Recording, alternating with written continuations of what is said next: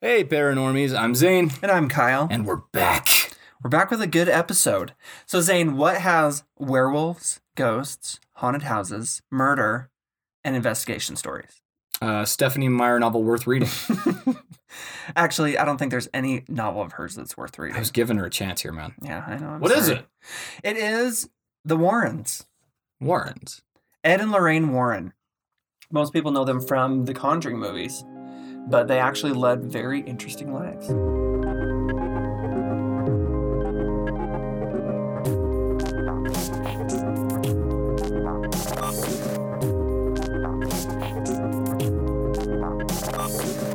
I have a funny feeling I'm about to find out about these interesting lives. about the podcast I've been doing for a while now. and then I'm like, that's actually the end of the podcast. Have a great day, everyone. Dude literally just be like, well, thanks for coming. That'd be so funny. So I didn't start studying about the Warrens or learning anything about them until after I saw the first Conjuring movie. what made you interested in them? Just the movie or? Well, I knew the movie was going to be a scary movie, but I thought it'd be one of those cheesy ones. And when I saw it, I walked out of the theater and I was like, that was so good. Why did I have any less expectations for that? Is it one of those ones where you walk out? Because I feel like when I truly appreciate a horror film, um, it's because, well, obviously it's because you can relate to it, but it's also because at some level you could see it happening in your own life. Oh, yeah, for sure. Okay. Have you not seen it? I've never seen it. So Okay. I, listeners, full full openness here. I actually don't like scary movies very much. Um, I like thrillers. I like a really good thriller. Oh, yeah. But I am I have a wife who has a rather vivid imagination, which pretty much rules out seeing anything paranormal. Um, but I do love real videos of paranormal things. I, for some reason, don't find it at all interesting to watch something if it's not like a real event. Mhm. And as we talked about with Mr. Ed Gein, plug, plug, plug, um, for our last episode. most of those episode based on true events things are, are kind of iffy at best. So I like seeing like home footage. I will say one film I did like though. I did like The Blair Witch.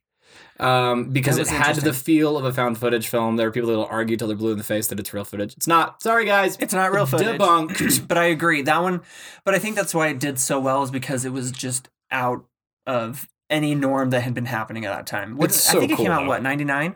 um, yeah, yeah. Here, I'll Google it. Pretty sure it was. While you're looking that up. so the Conjuring movie is actually not the first movie to be made out of the Warrens' stories, like their cases. The very first one was actually the Amityville Horror, which we'll get to at another time. It was ninety nine. It was 99? Okay, cool. They started, actually, they founded the New England Society of Psychic Research in 1952. Um, but they are the most well known paranormal investigators ever. In fact, I don't know if anyone can think of a paranormal investigator other than the Warrens. Only the fake ones on like the History Channel after three in the morning. right? Did you know that Hitler built the pyramids? You know that kind of thing. Right. No. Yeah, exactly. Um, but we're gonna kind of get into what or what has really made them famous. But I do want to talk about the Warrens specifically and how they got into what they what they founded the re- the psychic research.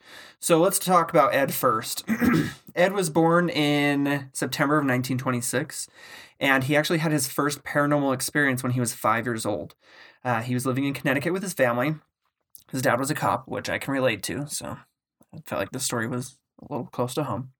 Uh, but he he says that he recalls a crabby old lady that just I don't know if she lived nearby or if she lived in the house that they eventually moved into. Um, but he makes specifically or notes specifically that she doesn't like dogs or kids. and she's the type of person that would kind of sit in the window and watch Ooh, nope. everyone. And then when something would go awry, she'd go running outside yelling at everybody. I imagine the crazy cat lady from The Simpsons. I'm And imagining she comes outside and from starts SNL. throwing, yeah, sure, throwing the cats at the kids. Cat lady from from The Simpsons is a keynote species. exactly. Um, about a year after this lady died, uh, Ed recalls that he was on the upper level in his bedroom and the sun was going down. Just as the sun was setting, he noticed that the closet door opened by itself and he saw a light in the closet and it started small like a firefly and then it opened up into just a human apparition right in front of him. Okay, so real quick, we did the episode on ghosts a while back, and listeners, if you haven't listened to it, plug, plug, plug. We do an episode on different forms of ghosts. Mhm. Going back, this sounds like a mesh between two. It sounds like an orb and what was the human apparition? I don't remember specifically. I, f- I thought you would ask that. And I should have looked it up. But at, at the same time, though, I mean, does that validate uh, if we're if we're going off of, and I say this with as much sarcasm in my voice as I can, ghost science? Mhm. Um, that doesn't mesh, right? That there's not a ghost that does that. But anyway, continue. Right. However, when the Warrens talk about spirits and ghosts, it's everything is so non-binary that any kind of experience that's abnormal could be a ghost. Interesting. There's Sounds like not there just like some. a- Go ahead. Sorry. Yeah, there's not just like a oh you saw an orb so it was this type of ghost. Oh you saw this so it was this type of ghost. The fact that they can cross is definitely a possibility. It's also interesting because it begs the question: if they are both seeing these things from a totally scientific perspective, that's just gnarly psychology that's messing Right. with them. Is there a history of that that you know of, of any kind of Of like two and- people witnessing the same thing. No, I just mean in their family. Is there a history of any like psychological issues? Or? There's nothing like that. Interesting. Okay, continue. Nope. Um, so yes, he sees this apparition in front of him, and it was the landlady. She was she was semi-transparent, wearing some type of some type of shroud, and she was frowning like she did in life, and then she just disappeared. And he said he was terrified, and he told his dad about it, and his dad told him to not tell anyone about it. So he didn't, but he never forgot the experience. So I kind of imagine, I'm not sure, and this kind of goes more toward our religious listeners, but I've always been told that if you have a spiritual experience, it's not something you should just go out and share freely nilly because it kind of loses its value. Well, it's so also I'm something wondering if it's something along those lines rather than like hide this, don't tell people because you're crazy, you know? Well, it could be either, really. I mean, it's the whole concept of we don't want to be raging, raising the village crazy kid. Mhm. But also, I mean, for me at least, when I think of experiences like that, you share them with people that will trust you, once again, psychologically, because they trust you. Right. You're not going to tell your coworker at work who you talk to four times a year an experience you're going to tell a friend. And I think to some people that that might cheapen the experience if they told everybody. But Mhm. I mean, did they try to profit off of this in any way eventually? No. Okay. Interesting. And that's what's interesting about all of it. I think most most of where they gained their money is from Ed's paintings because he was an artist. oh, They didn't gain. I mean, this all sounds of, like The Shining. kind of, but also with the apparition of the landlady appearing in his house reminds me of another scary movie, uh, Insidious. I'm sure that you I have, have not not, seen seen. it. which was also made by James Wan, who made the Conjuring movies. Interesting. Yeah. Um, but Ed's father actually told him something that he would quote all the time. Everything has, I, I don't know if I'm quoting this verbatim how it's supposed to be, but pretty much everything has a reason. Everything has, everything's in order, basically. Interesting. Nothing is random. Um, and as Ed got older, he just went looking for answers and into the strange things going on in the world. So I think that just more intrigued him rather than terrified him. And if you watch the movies, they make it more out to be like it scared him so much that he had to go and help other people and kids because he wanted to do these things. I mean, yes, maybe to a point, but it's not something that he told people. That's why he wanted to do it. Interesting. I think he was more fascinated by it. Um, and but then he actually ends up meeting his wife Lorraine when they are 16. But let me tell you about Lorraine a little bit. So she's just a little bit younger. She was born January of 1927. Uh, she grew up in a religious home and went to an all-girls Catholic school. as you do. Uh, when she was younger, she realized that she could see things that others could not. She was born with a glyph- gift of clairvoyance, which I've always been super skeptical about. However, she's always been spot on with a lot of things. So is clairvoyance just to clarify because I'm not sure. Is it like foresight? What's the Um, Clairvoyance is the ability to gain information about an object, person, location, or physical event through extensory perception, extrasensory perception. so it is like i the concept would be it's kind of like um have you ever read anything by Anne Rice? Well, she wrote another series that's about witches, and the guy gains the ability of clairvoyancy. When he touches things, he can see the entire history of it. Anyways, Okay, it's- It was interesting. So it's the concept that she could essentially sight. She could like a like a soothsayer or foresee kind of things. yeah Okay. and like i think she can just like the way they describe it in the movie and i don't know if this is accurate or not but the veil between the living and the dead is very thin for her okay, not that she can see spirits but she can definitely sense them there okay, um but she recalls a story when she was 12 years old and she realized that her sixth sense was not something that everyone had for school on arbor day uh, they had planted a tree in class and shortly after they plant, planted the little sapling lorraine saw it as a full-grown tree with large branches filled with leaves and it was blowing in the wind. And she was just kind of sitting there looking up the sky. And a nun from the school came and asked her why she was looking at the sky. And Lorraine told her she was looking at the tree. The nun asked, um, uh, Do you think you're looking into the future? And Lorraine says, Yeah, I think I am. And they immediately sent her to pray because Yep. it was a demonic thing that she possessed. And it's different. Burn it. uh, exactly. And so she said she was sent to a retreat where she had to pray all day long. She couldn't play, she couldn't talk. All she could do was pray. And after that, she realized that she needed to keep that under wraps and not tell anybody about it. Interesting. And she's convinced of this. Yes. Um, and then Ed and Lorraine met when they were 16. Uh, Ed was working at the Colonial Theater in Bridgeport, and they became friends just right off. Uh, one night, Ed was walking Lorraine home and asked her on a date, and then the rest is history. But, well, I'll kind of go into that history. No, the rest of the episode is history. And that's the end now. Just kidding. Um, at 17, Ed actually went into the Navy, and four months later, I guess his ship sank. I literally could not find any more information other than the fact that his ship sank in the North Atlantic, and then he was home for a 30 day survivor leave. And while he was home for those 30 days, they got married. Um, and then he did end up going back. He did serve in World War II, and then Ed and Lorraine had a daughter. Um, and I don't remember the daughter's name. So this would be World War One when his ship sank, right? Mm, let's see, 1927 is when he was born, so 17 years after that, So that'd be like just before World War Two. just before World War II. hmm Um, but after the war, Ed came back and he went to school. He went to an art school, and he actually ended up dropping out after two years. Oh, because he felt that's like- not good. He might go invade Poland.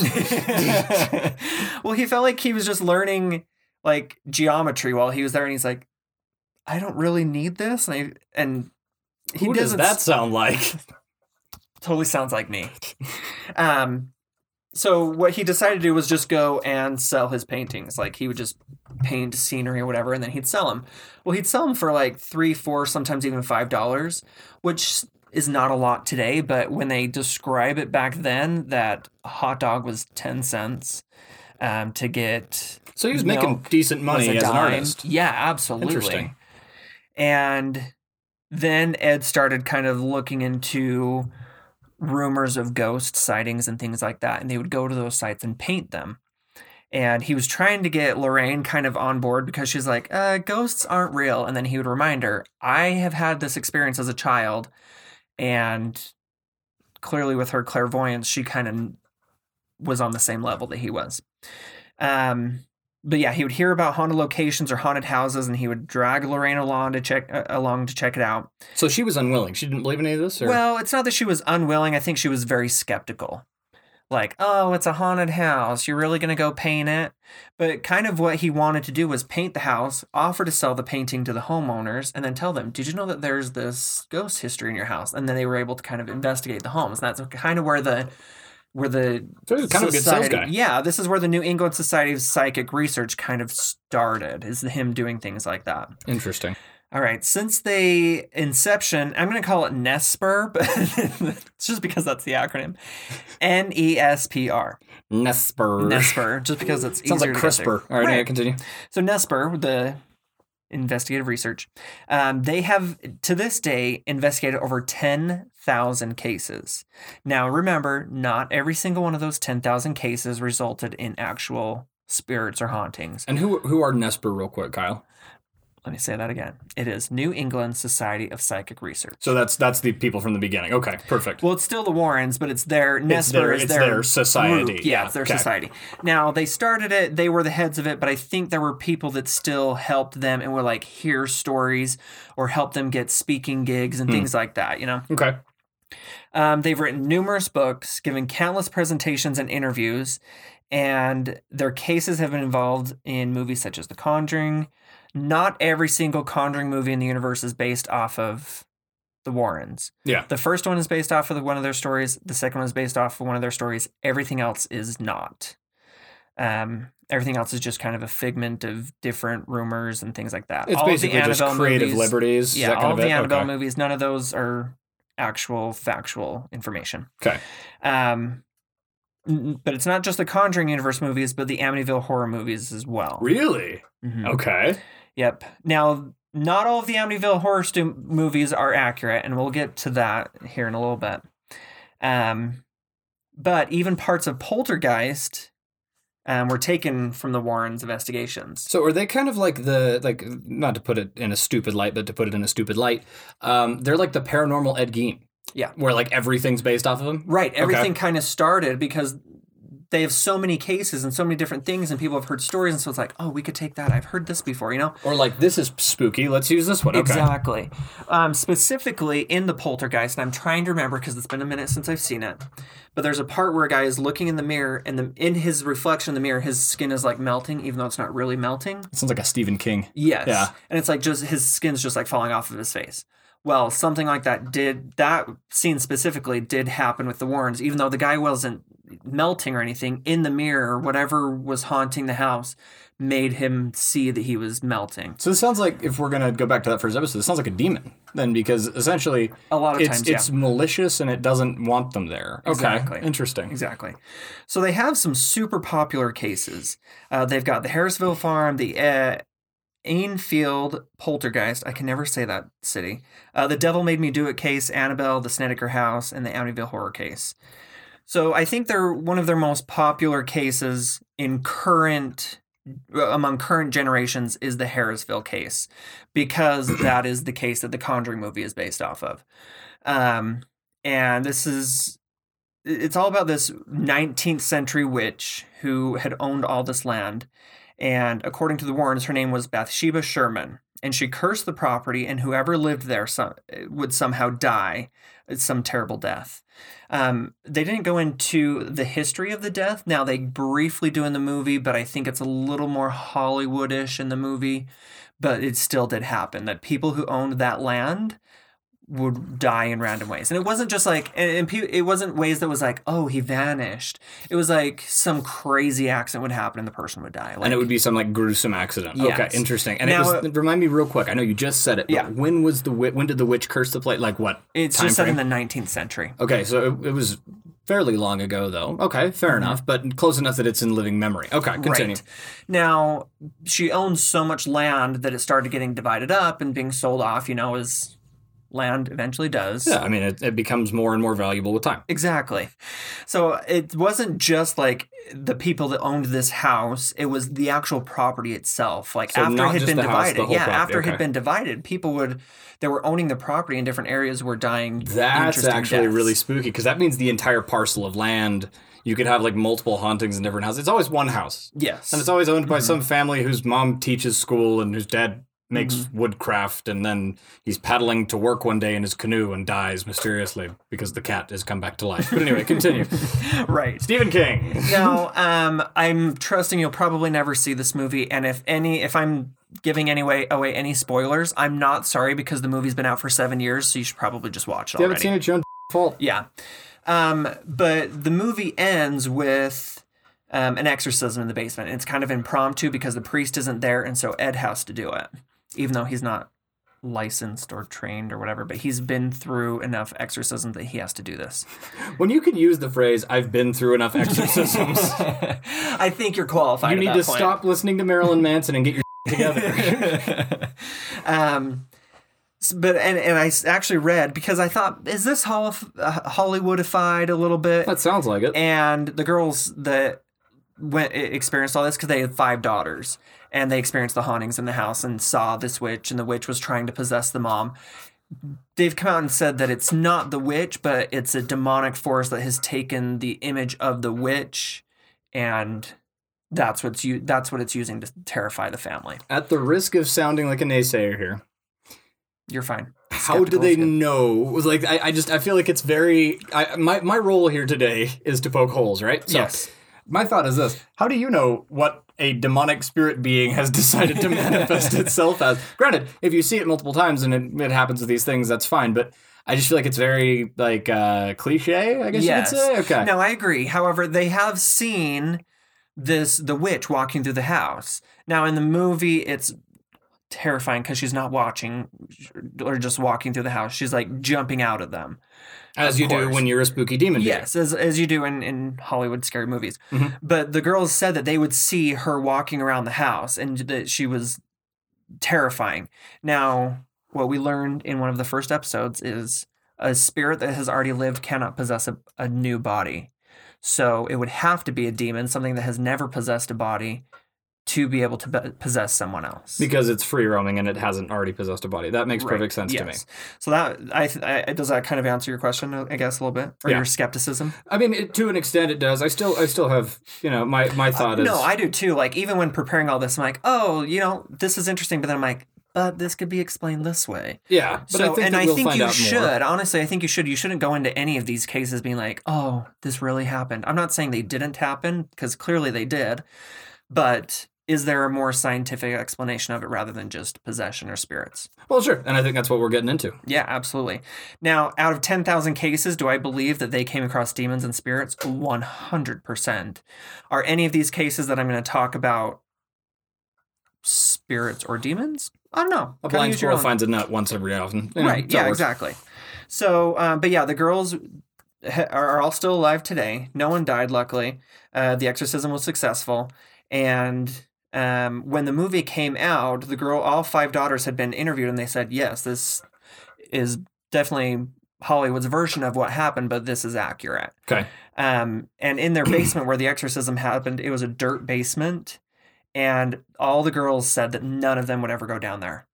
I'm telling you right now, I wouldn't go down there. Oh nope. no! Big Yeah, even nope. before, even before the exorcism, Dirt basement equals someone was murdered and bled out down here. Like I'm just saying. Like, and you I- just dug in. Dude, I if, I, if I went into a dirt basement, I'd be like, "Oh my goodness! Well Uh-huh. then, no wonder this house says John Wayne Gacy on the exact- front." that's what that's exactly what I was oh, going cool! to say. So where does the killer clown live? oh, you guys were digging over there. Ooh, it's a body shaped Honey, look at the nice body hole. exactly. Um, but yeah, that's like I said, for our current generation, I think that's their most popular case. Another one that was super popular just because it was very well documented, but this case was kind of proven to be incorrect. But I'm going to let you kind of make your own assumption here. okay. Um, it's the Enfield poltergeist, and this is just obviously took place in Enfield, Enfield, England. Oh my gosh. Say that one ten times fast. Seriously, Enfield, England, Enfield, England. Um, but yes, this story is portrayed in The Conjuring 2. Um, and the Warrens were only involved just a little bit less than what the movie portrays. So most of these things actually happened before the Warrens even got there. So they had caught. So, so the entire family was witnessing all these different things happening. Doors were locking. People were waking up in different parts of the house. Things were moving around, flying around the That's house. poltergeists for sure. Poltergeist, yeah. Yep. Um, until one day, um, someone caught the daughter, the one of the younger daughters, throwing a tantrum and claiming to be the ghost. So anytime they would like put a tape recorder in the house, she would hide it. And like so they're they turned it out to be um that she was an overactive child and she was just doing this for attention. I can totally get where they're coming from, especially with the evidence that they have. However, in the movie, they say because the Warrens are leaving at this point, saying, "You faked this. We're not staying here to try and pretend that we're investigating anything." And Janet, which is the girl that was reacting to everything around her and just throwing a tantrum, she she told her brother in uh, again I'm going based off a movie. She told her told her brother that the spirits told her to do that, otherwise they wouldn't leave them alone. Interesting. So she's claiming that she's trying to like save the family, Yes. basically. Okay. Now, this case has some really famous pictures. I'm not sure if you've seen them of the girl that looks like she's jumping out of bed and she's wearing a red dress. Yeah. No, I have seen that one. Uh huh. So that's Janet, and she says that she's being thrown out of bed, and so that's why they took picture a, a picture of it. And there's so many arguments saying, well, she's just jumping, and yes, she could be jumping, but at the same time, she may be thrown out of bed. I mean, this is one of the ones that's more questionable out of all of them. But like I said, the Warrens weren't really that involved as if the movie portrays. Then we've got another case. It's the devil made me do it case. And it's uh, the guy who was involved. His name is Cheyenne Johnson, which I'm like this close to saying Cheyenne Jackson every single time. I'm not gonna lie. When you said it, my brain went Shia LaBeouf, so that's still better. I'm like, wow, a cannibal and that. Okay, Yes. cool. Um, but the case of Cheyenne Johnson is interesting, and it's actually going to be one of the next Conjuring movies that comes out later this year. Um, so I'll just give you a brief rundown of it. He is on trial for the murder of his landlord, and just before that murder happened, the Warrens were actually called in to investigate a demonic possession of his fiance's younger brother. And the Warrens were like, "His this kid you want us to investigate is not in any type of possession. However, the other guy is." And they pointed, you know, they they singled out Cheyenne Johnson and said he's potentially possessed. And then he kills his landlord shortly after. Interesting. Um, and so he uh, claimed not guilty by reason of demonic possession. And I'm just going to tell you that does not go down very well in court, and he was convicted. Um, I don't know much more about that. I'm wondering if a lot of information has been a little bit pulled back on on the internet because there's different books that are on it. That, like I said, that new movie coming out later this year is on it. So That's super weird, I- man. yeah, I, I, that's one case I do want to look a little bit more into. There's a lot of holes there. That's the one thing I see for that. Absolutely, absolutely. But their names were drug into it, and that's why it's considered one of their more famous cases. Okay. Um, probably, other than the Amityville Horror and the Snedeker House, probably their most popular case ever is Annabelle. Now, like I mentioned early, the earlier, the Annabelle movies are not accurate. Can I break the spoiler on this one? Yeah, Annabelle wasn't even a girl. It's it's not a female uh, like marionette style uh, doll at all. It's actually a male doll, and it's dressed like a sailor. close. Um, it's currently held in like a museum style exhibit. But there's something even eerier about it.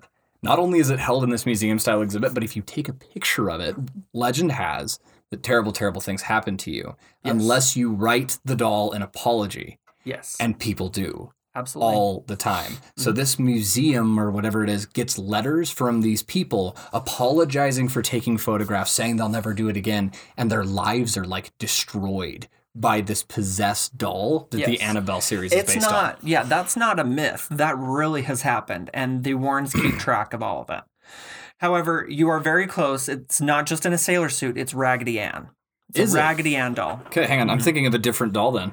There's like a totally i know who you're one. thinking of i can't think it's a bu- it's a boy and i can't think of It's his like name the blue one with its face is really eerie It's looking. uh-huh. Yeah, I'll find it and then Yep. we'll get into that. I'm just gonna look at possessed doll and see if I Um, can find but it. But yes it's a raggedy ann ball ball raggedy ann Raggedy Ann doll balls. all right continue raggedy ann ball ah i did it again I know what's going at the end of this episode. I sense a new t-shirt. hey, Lucille Ball. Raggedy Ann ball. Lucille. Um, Lupe. Yeah. now, all of the Annabelle movies, like I said, are all fictional stories, all three of them. Um, however, at the beginning of The Conjuring, there's a short little two to three minute clip of the Warrens um, interviewing two girls and a guy about the Annabelle doll. That really did happen. And that's the story that I'm going to get into here. So in 1968, a nursing student and her roommate were tormented by the doll. And so it, it's just started out small, like an arm would move, or they like set her somewhere else and she'd be in a different spot of the house, and neither one of them had moved her. And so just like weird, different things like that. And any type of demonic infestation, it always starts small like that. And that's what the the Warrens have reported. I just as a little note here, I read a book called The Demonologist, which is kind of a brief hif- history of the Warrens, and it's fascinating. It was written by Ed and Lorraine Warren, and so it's their actual words, and it's very interesting.